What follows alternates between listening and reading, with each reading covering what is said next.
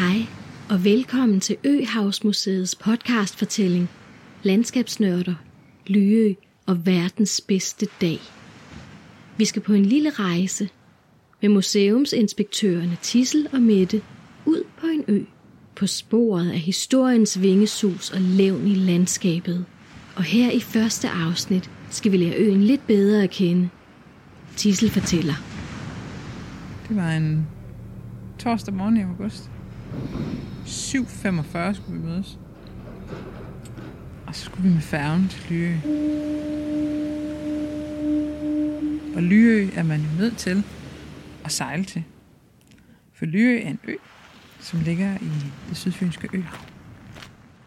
Og vi skulle mødes med øh, Jens Vesterskov. Velkommen til, Jens. Og Jens er en ung mand, som er født og opvokset på Lyø, men han, han bor der ikke lige nu. Han læser på universitetet. Men selvom han ikke bor på Lyø, så er han der rigtig meget, især om sommeren. Og så er han formand for øh, den lokalhistoriske forening, som driver det lokalhistoriske arkiv. Så han er god at få fat i, hvis man skal vide noget om øen. Lyre, det var sådan et mini-ærø, altså vi havde sådan tilpas nok i os selv. Der er en masse gadekær stadigvæk, som han viser frem. Og han viser købmanden frem, og hans eget barndomshjem viser han også. Og så peger han og siger, at der bor den, og der bor den. Og det er et lille samfund, fordi at, at Jens han kan næsten udpege ved alle husene en eller anden, han er i familie med. Alle rigtige lyreslægter, de kan øh, finde tilbage til slutningen af 1600-tallet uden sådan større problemer. Lyø Kirke er, er spændende af mange årsager.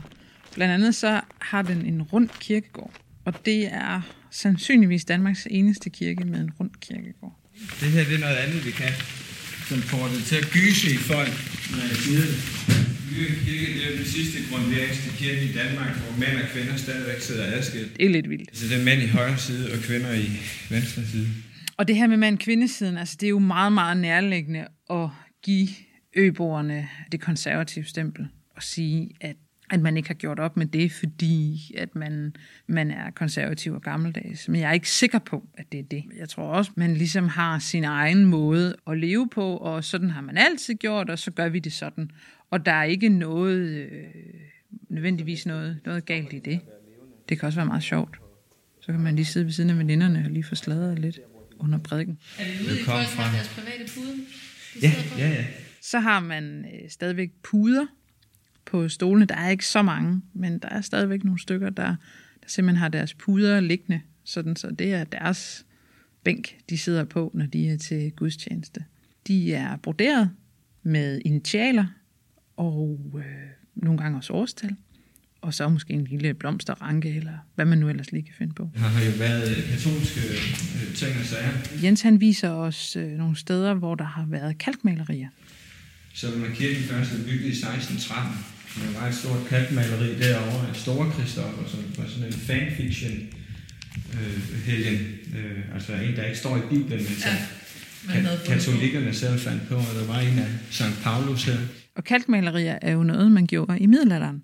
Så der er sådan et, øh, en langsom udvikling, eller måske er man lidt konservativ, eller måske er man lidt rebelsk, det er ikke til at vide. Men i hvert fald, hvor man ellers siger, at med reformationen, der bliver kalkmalerierne malet over, og vi får de her hvide kirker, både indeni og udenpå, sådan som vi kender dem i dag, så har man på Lyø ligesom tænkt, jamen vi skal da have et kalkmaleri her. Og det er øh, måske sådan et katolsk øh, levn. Altså, måske var man ikke lige så hurtig til at forlade katolicismen over på Lyø. Våbenhuset, det er endnu nyere, det er først fra 1645.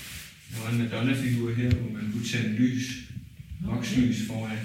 I 1775, der kunne lyboerne stadigvæk huske kalkmalerierne, så det er virkelig fjernet i sen tid. Det er bygget i en tid, hvor det var strengt forbudt at lege med katolske symboler, og bliver fjernet i en tid, hvor det begynder at være ok. Jamen, det siger bare rigtig meget om, hvordan det hele altså, går i et andet tempo, og hvordan man tillader sig at gøre det, man... Enten Det, så man vil. vi har været under radaren herovre, Ja, ja, ja. enten fordi vi har fået lov til det, eller også fordi vi simpelthen bare er blevet glemt. Har Lyø formået at holde sig under radaren, eller er måske bare blevet glemt?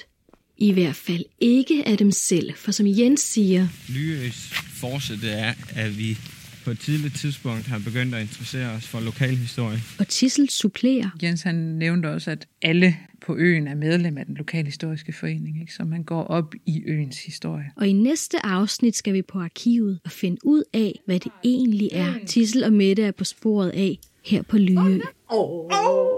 Er det jackpot, eller hvad? Der er jackpot her. Nice.